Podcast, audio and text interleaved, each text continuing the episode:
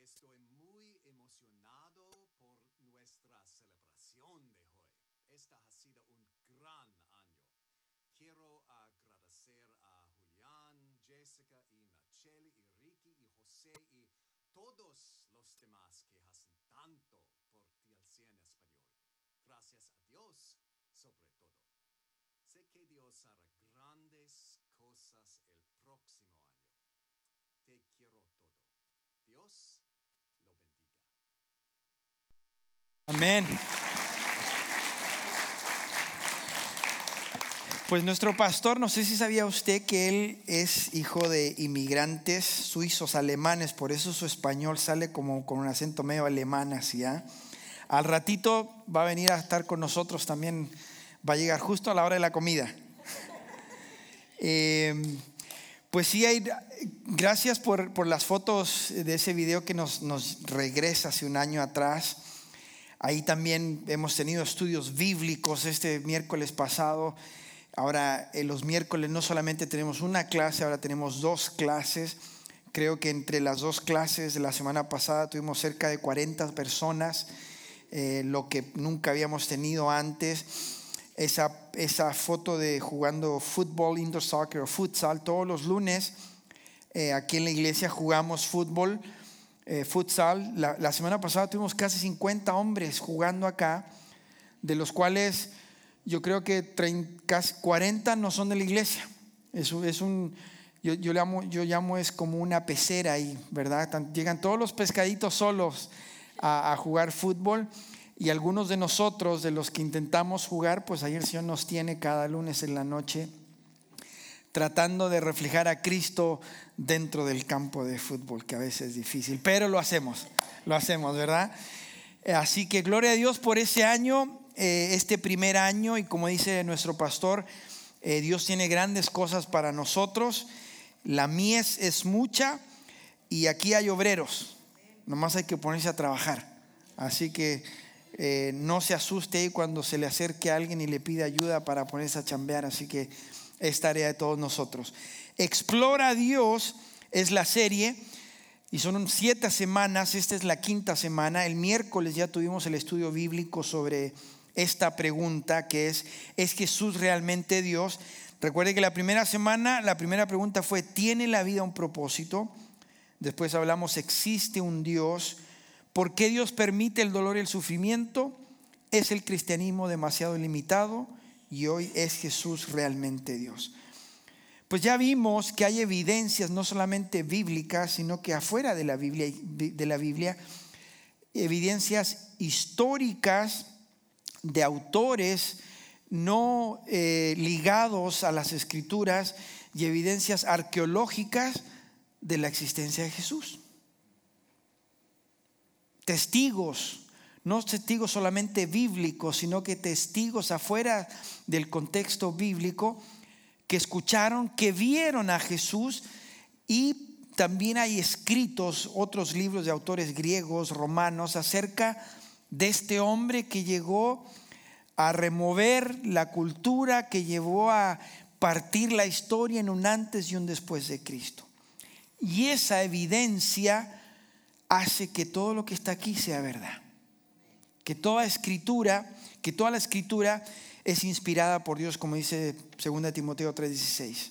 Y es útil para hacernos ver lo que estamos haciendo mal y poder mejorarlo. Ese es Dios. Entonces, para mí, usted me dice, si yo ya creo que esta es la palabra de Dios, si ya vimos no solamente con la Biblia, sino que también para los agnósticos, de que hay evidencia clara de la existencia de Jesús. Entonces ahora hoy vamos a ver qué dice la Biblia acerca de que si Jesús es Dios o no es Dios. Tenemos un Dios trino, Dios Padre, Hijo y Espíritu Santo, ¿verdad? Entonces mire lo que dice Génesis 1.1. Dice, en el principio Dios creó los cielos y la tierra. La tierra estaba sin orden y vacía y las tinieblas cubrían la superficie del abismo y el Espíritu de Dios se movía sobre la superficie de las aguas. El Espíritu de Dios se movía. El Espíritu de Dios se movía sobre las aguas en el principio. Ya hablamos de la creación hace un par de semanas. Luego en Génesis 1.26 dice, y dijo Dios, hagamos al hombre a nuestra imagen conforme a nuestra semejanza. Hagamos a nuestra, esas son palabras plurales. No estaba solo Dios. No dijo hice. No lo dijo en una manera eh, gramaticalmente singular. Dijo hagamos. O sea que no estaba solo, que había alguien más con él.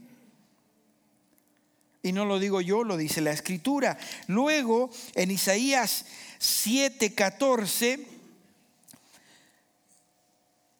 cuando el profeta Isaías escribió estas profecías, en Isaías 7, versículo 14 dice, por tanto el Señor mismo les dará esta señal. Una virgen concebirá y dará a luz un hijo y le pondrá por nombre Emanuel, del hebreo Immanuel, que significa Dios con nosotros. Ahí ya el Señor le dio esta palabra a Isaías para que la comenzara a compartir en esta profecía que significa Emanuel, Dios con nosotros, hablando del que iba a venir. Luego en Mateo 1, 22, 23, entre Isaías y Jesús hay 700 años. 700 años. O sea que cuando Jesús nació, comenzó su ministerio, 700 años antes, Isaías ya había profetizado lo que iba a pasar. Por eso la Biblia es el, es el, libro más odiado del mundo, pero también el más querido. Lo han tratado, la han tratado de, lo han tratado de destruir como libro, se han tratado de deshacerlo, de quemarlo, pero también es el libro más vendido en la historia de nuestro mundo. Y ha sido traducido a muchos idiomas y dialectos. Y se ha mantenido, ¿por qué? Porque la palabra de Dios es la misma ayer, hoy y siempre. Es un libro, es un libro que está eh, de una manera eh, que coincide desde el principio hasta el fin, de una manera que es imposible lógicamente creer que no, que es que no es real. Pensar que Isaías, ahora, estos son escritos encontrados por arqueólogos, ¿verdad? Y que luego fueron traducidos, en, en, específico esta Biblia, la NBLA, la Nueva Biblia de las Américas, fue traducida directamente del hebreo y del griego, que fueron los idiomas en que se escribió la Biblia. Entonces nadie es que se inventó algo y alguien pudo haber dicho, no, pues estaba, ¿qué se fumó Isaías o qué estaba pensando? Ok, si usted es agnóstico, piense así, pero ¿qué piensa de que 700 años después se cumplió lo que dijo Isaías? No, no, era un adivino, no era el que leía las cartas o le recomendaba comprarse piedras de colores para una para el martes, otra para el miércoles. Mire lo que dice Mateo 1, 22, 23, 700 años después. Todo esto sucedió para que se cumpliera lo que el Señor había hablado por medio del profeta Isaías, diciendo, he aquí la Virgen concebirá y dará a luz un hijo y le pondrá le pondrán por nombre Emanuel, que traducido significa Dios con nosotros. Si ya hemos hablado de la veracidad de la existencia de Jesús, a mí yo no tengo dudas, pero si lo pensamos lógicamente, pues yo creo que las dudas se van achicando y se van achicando más si usted todavía tiene dudas. Luego mire lo que dice Isaías 7:14, porque un niño nos ha nacido, un hijo nos ha sido dado, y la soberanía reposará sobre sus hombros, y se llamará su nombre admirable, consejero, Dios poderoso, Padre eterno, príncipe de paz. ¿Es Jesús Dios? Si el profeta Isaías, el Señor le dio esta palabra y se llamará su nombre admirable consejero, Dios poderoso. Y 700 años después, en Juan 14, 25, 28 dice, estas cosas le he dicho estando con ustedes, pero el consolador, el Espíritu Santo a quien el Padre enviará en mi nombre y les enseñará todas las cosas y les recordará todo lo que les he dicho, La paz les dejo, mi paz les doy. No se la doy a ustedes como el mundo la da. No se turbe su corazón ni tenga miedo. Oyeron que les dije, me voy y vendré a ustedes. Si me amaran, se regocijarían porque voy al Padre, ya que el Padre es mayor que yo. 700 años después. Ahora, aparte de eso, Dios, tenemos un Dios de orden. Me, encanta cómo Jesús deja las cosas claras. Cada vez que habla, habla con propósito, con sentido. Hay una parte también en los evangelios que dice, mira, el Espíritu Santo no va a hacer nada que yo no le diga que haga o diga. Y yo no voy a hacer nada o decir nada que el Padre no me diga que haga. Pone todo en su lugar. Entonces nosotros como cristianos, como seguidores de Dios, tenemos que conocer de Dios, tenemos que conocer las escrituras, porque si no conocemos las escrituras, no vamos a reconocer las mentiras. Primera de Pedro, segunda de Pedro, primera de Juan, segunda de Juan habla mucho de los falsos profetas, de los falsos maestros que van a venir con enseñanzas que no son de Dios. Mire, el Evangelio no tiene apellido. El Evangelio es el Evangelio se llama Jesucristo. El evangelio de la prosperidad no existe. El evangelio, el evangelio, eh, hay uno que escuché por ahí, eh, el evangelio, ay, el evangelio creativo. Por ahí unos también escuché. Eso no existe. El evangelio es evangelio. No necesita que le añadamos, que le quitemos, le pongamos nada de eso, porque no, no nos necesita. Esta serie acerca de apologética es para que nosotros aprendamos a defender nuestra fe. Dios no necesita que lo defendamos. Pero no podemos defender lo que creemos de una manera inteligente, de una manera sabia, si no conocemos las escrituras. Defender nuestra fe no es ponernos a pelear con alguien que no cree igual que nosotros. No, para nada. Ama a Dios por sobre todas las cosas. Ama a tu prójimo como a ti mismo. Ok, pues hay que amarlos. Aunque piensen diferente a ti, hay que amarlos. Recuerda que Dios ama a todos, pero no ama a todo. Y esa, ese es nuestro patrón, es, por ahí es. Tenemos que amar a todos, pero no, no debemos amar todo. Entonces, si es Jesús Dios, por supuesto que Jesús es Dios. Dios nos envió a enviar mensajes de lo que iba a pasar, de lo que tenía que hacer, para que nosotros pudiéramos tener salvación, para que nosotros pudiéramos estar perdonados por nuestros pecados, para que nosotros, no nosotros mismos tuviéramos que pagar por nuestros propios pecados. No nos alcanza, no podemos, no somos justos. No podemos, sin Jesucristo, no podríamos tener vida eterna. Sin Jesucristo no podrían ser perdonados nuestros pecados. ¿Es Jesús Dios? Por supuesto que es Dios. Estaba con Él en el principio. Vimos en Génesis que Dios no estaba solo. Mire lo que dice Juan 1, versículo 1 al 5. En el principio ya existía el verbo. Y el verbo estaba con Dios y el verbo era Dios. ¿Quién es el verbo? Jesucristo. Hasta Ricardo Arjona lo reconoce. Si hay algún chapín por ahí en guatemalteco. Jesús es verbo, no es sustantivo. Y es el problema de nuestra sociedad hoy día. Que quieren usar a Jesús como sustantivo. Si hay algún maestro aquí de gramática, pues usted si se acuerda de lo que aprendimos en la escuela, pues sabe bien lo que es el verbo qué es lo que es un sustantivo, el predicado y todo eso. Jesús es acción. Es Dios hecho hombre, es Dios en acción en la tierra. Eso es un verbo en una oración, eh, en una frase, oración en español. El verbo es lo que le da la acción a la frase. Y eso es Jesús. En el principio ya existía el verbo y el verbo estaba con Dios y el verbo era Dios. Él estaba en el principio con Dios. ¿Qué es lo que dijimos al principio?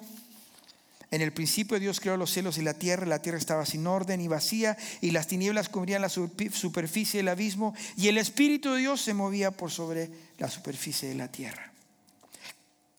Todas las cosas fueron hechas por medio de Él, porque Él es la acción, porque Él es el verbo, y sin Él nada de lo que ha sido hecho fue hecho.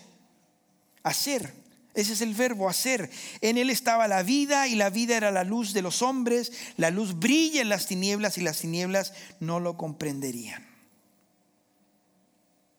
Las Biblias, las escrituras, cuando las, las conocemos, nos dicen y nos vuelven a decir que Jesús es Dios. Pero ¿cómo? Algunas de las personas que dan sus, sí, pero ese fanatismo, ¿cómo, cómo tanto poder va a tener bueno, lo hablamos unas semanas atrás, ¿verdad? Acerca del Big Bang, de la gran explosión, que muchos creen que todo salió de la nada. Hay que ser bien eh, creativo para pensar que todo salió de la nada. E, eso es la teoría del Big Bang, ¿no? Que hubo una explosión. Ok, pero para que algo explote, o sea, para que haya una explosión algo tuvo que explotar. ¿Qué explotó? Y esas son preguntas que las personas que creen en la teoría del Big Bang, de la gran explosión, no pueden responderla. Ahora, en el principio, en Génesis, cuando leemos el principio creó los dioses, los cielos y la tierra, estaba sin orden y vacía y las tinieblas cubrían la superficie del abismo y el espíritu se movía sobre la superficie de las aguas. Entonces Dios dijo, sea la luz y hubo luz. ¿Qué es lo que produce una explosión? Luz. Pues ahí está el Big Bang. O sea, si quiere que se lo explique de esa manera, pues, o no. Esto no es de convencer a nadie, no es de convencerlo a usted o convencerla a usted. Esto es una relación personal con Jesucristo, con Dios, a través de Jesucristo. Por eso Jesús dijo, yo soy el camino, la verdad y la vida, y nadie va al Padre si no es por mí. Por eso oramos en el nombre de Jesús. Usted no me necesita a mí para hablar con Dios. No, aquí somos todos parte del cuerpo de Cristo. Ojos, nariz, oreja. Todos tenemos una función en el cuerpo de Cristo. Somos la iglesia de Cristo. Yo no soy nadie para perdonarle a usted sus pecados. Uy, le contaba hace unos meses atrás, ¿se acuerda? Yo no quiero saber sus pecados, no me los cuente. Híjole, yo creo que andaría hasta ah, con ansiedad y ay, nervioso. No, nuestros pecados se los presentamos al Señor y Él nos perdona nuestros pecados, solo Él puede hacerlo. Y la única razón por que Dios lidia con nuestro pecado se llama Jesucristo. Porque Dios odia el pecado. Y como Dios es el mismo ayer, hoy y siempre, desde el principio, de la manera que se adoraba a Dios era a través de sacrificios. Por eso en el, en el Éxodo, en, en el tabernáculo, entraban a la presencia de Dios y tenían que sacrificar un cabrillo, un cabrito. Había que haber, tenía que haber derramamiento de sangre. Por eso decimos que Él es el Cordero inmolado. Por eso se derramó su sangre, porque Dios es el mismo ayer, hoy y siempre. Y lo hizo por nosotros. Entonces, cuando empezamos a ver que todas estas cosas coinciden, tenemos un Dios sobrenatural. Lógico que esto fue inspirado por Dios, porque de otra manera, si no hubiera sido inspirado por Dios, no coincidiría. Mire lo que dice Mateo 3, 16 y 17. Dice, después de ser bautizado, Jesús salió del agua inmediatamente y los cielos se abrieron en ese momento y él vio al Espíritu de Dios que descendía como una paloma y venía sobre él. Y se oyó una voz en los cielos que decía, este es mi Hijo amado en quien yo he complacido, en quien me he complacido la voz de Dios Padre, el Espíritu Santo en la paloma y el Hijo siendo bautizado por Juan el Bautista. Ahí tenemos nuestro Dios trino, por eso creemos en un Dios trino, Dios Padre, Hijo y Espíritu Santo. Tenemos un Dios de orden. Por eso sí creo y creemos y deberíamos creer como creyentes, seguidores de Cristo, que Jesús es Dios. Es tres en uno. Tenemos un Dios de orden. Aprendimos al principio que Dios ordenó todo primero antes de ponerse a crear. Aprendimos la primera vez. Y luego dijo, pues trabajó de lunes los primeros seis días y cada vez que hacía algo miraba y veía que estaba bueno y seguía. Y el sexto día vio que todo lo que había hecho era bueno y descansó. No es un Dios que llega a ver, a ver, vamos a ver qué, qué hacemos. No, es un Dios de propósito. Él hace las cosas con propósito. Él no hace las cosas por hacerlas. No le dijo a Jesús, ahí a, ver, anda a ver cómo arreglas ese rollo que hay ahí abajo. Porque la, última vez que él lo arregló, quedó Noé y algunos.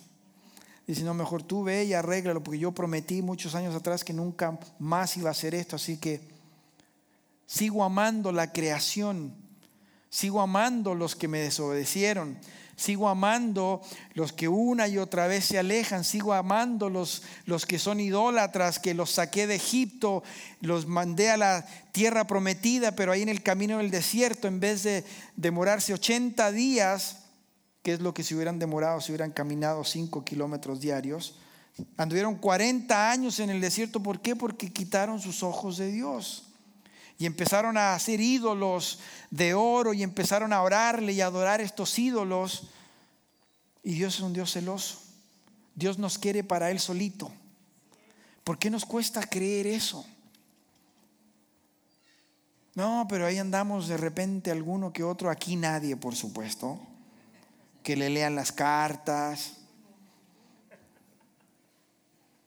O como hablamos hace unos días, ¿verdad?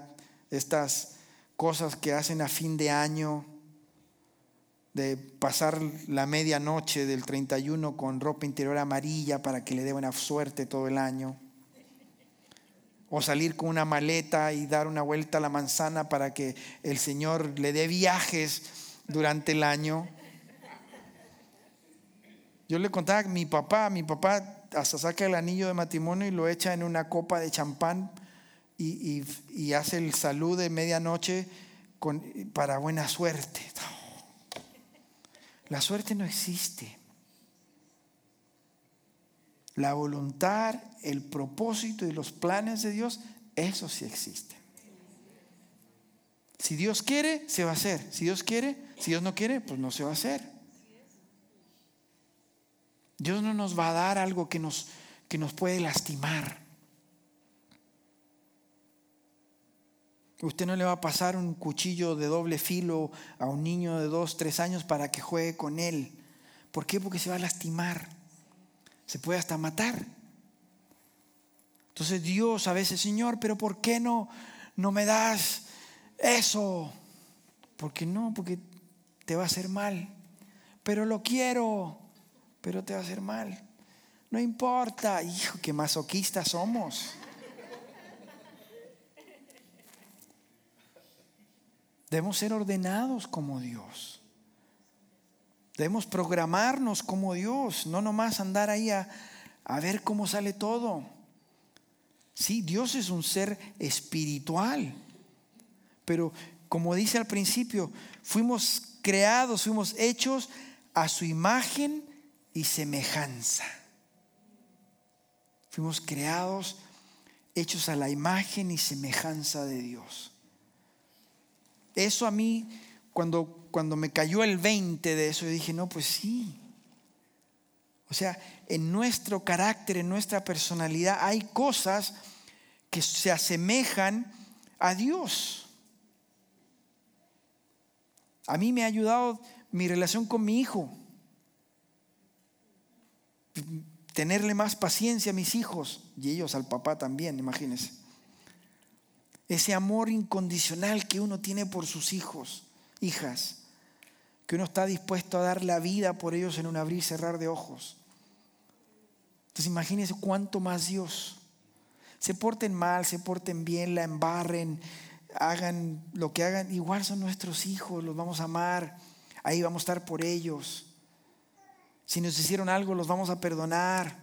Los vamos a, a abrazar. Independientemente de, son nuestros hijos. Así nos ama Dios. Así podemos entender mejor el amor de Dios a nosotros. Entonces a veces yo digo, ¿por qué nos cuesta tanto creer? ¿Por qué nos cuesta tanto pensar en ese ser sobrenatural? Una de las personas decía, me cuesta creer que hay un, poder por sobre todas las cosas. Pues nuestra naturaleza pecaminosa, gracias a Adán y Eva, no nos gusta que nos manden. No nos gusta que nos manden. No nos gusta seguir las reglas. No tenemos, Dios no es un Dios de reglas. Es un Dios de parámetros. Dice, mira, hagan lo que quieran, ¿no? pero si te pasas de esa raya te vas a lastimar. Y ahí andamos. Así, a ver, no pasa nada. Después los dos y después ya, ah, no, y nos lastimamos. Así nos ama Dios, que nos da libre albedrío. No, yo los creé para que se relacionen conmigo, para tener una relación nosotros, pero no los voy a obligar. Ustedes decidan. Pero hagan su tarea, pues. Averigüen, lean, oren. Esto, esto, esto es algo espiritual que debemos orar, debemos pasar tiempo con Dios para conocer a Dios. Esposos y esposas, novios, novias, solteros ya un día sabrán o se han tenido novias. Pero en una relación de novios uno empieza a conocerse, pues. ¿Cómo te llamas? Cuando Jessica me vio de lejos, ¿sí? Cuando la fleché, ah, se me echó los ojos yo me hacía el que no la veía. Ah. Pero ella siguió insistiendo, siguió. Ah.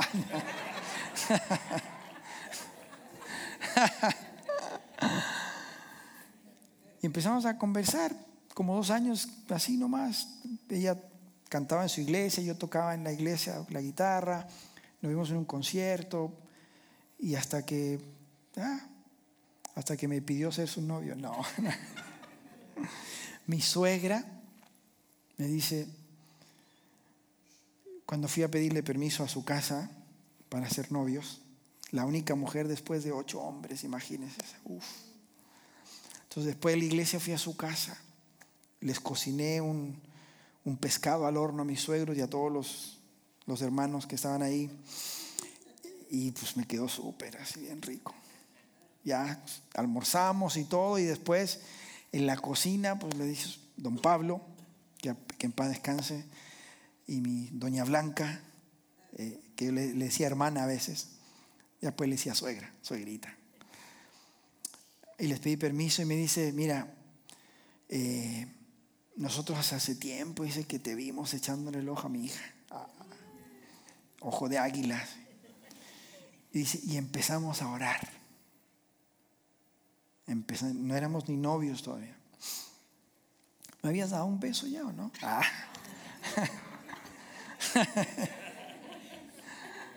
Me obligaste. Y dice, empezamos a orar. Y, dice, y el Señor nos dio paz. A mi esposo y a mí nos dio mucha paz.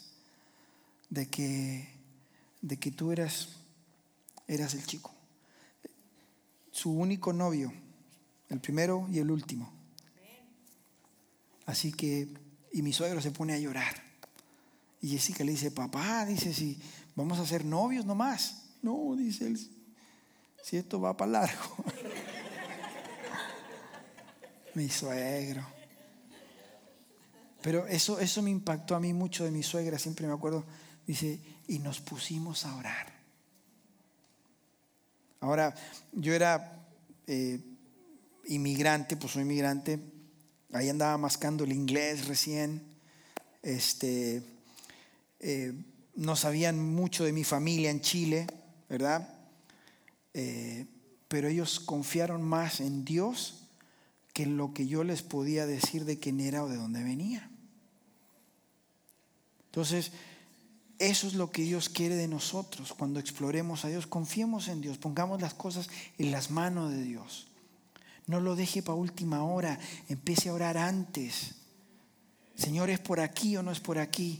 Señor, si no es por aquí, cierra esa puerta. Señor, si es por acá, abre esa puerta. Señor, si es así, dame paz. Si no es por ahí, Señor, que lo sienta que por ahí no es. Pero es algo que usted tiene que hacerlo personalmente.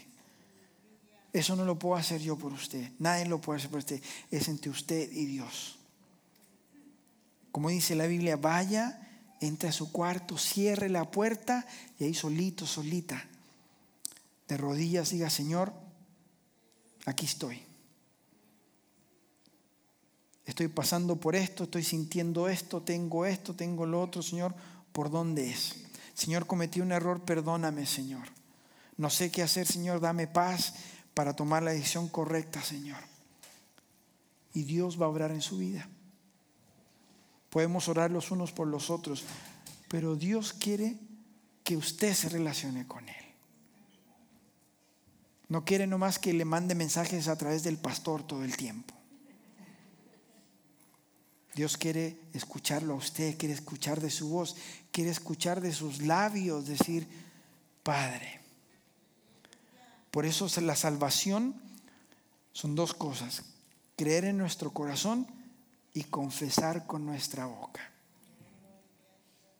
Confesar con nuestra boca. Eso es acción. Eso es decir, lo vamos a hacer.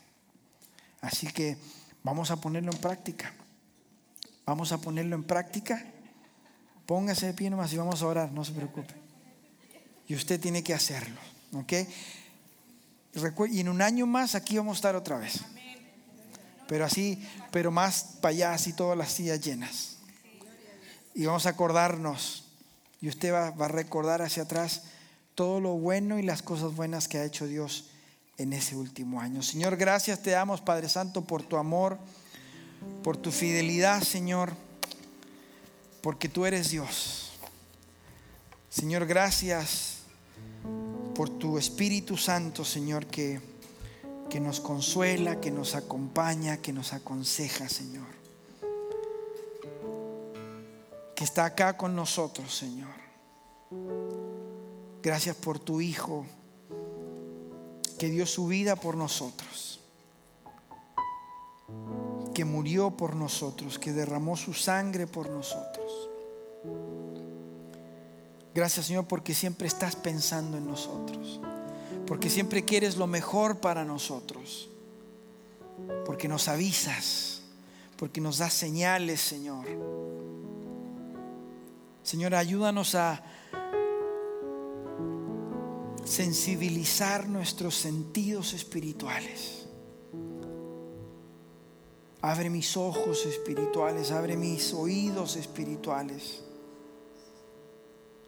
para poder escuchar tu voz, para poder ver, Señor, lo que tú quieres que yo vea. Gracias, Señor, porque eres paciente, porque eres amoroso, eres tierno, eres cariñoso.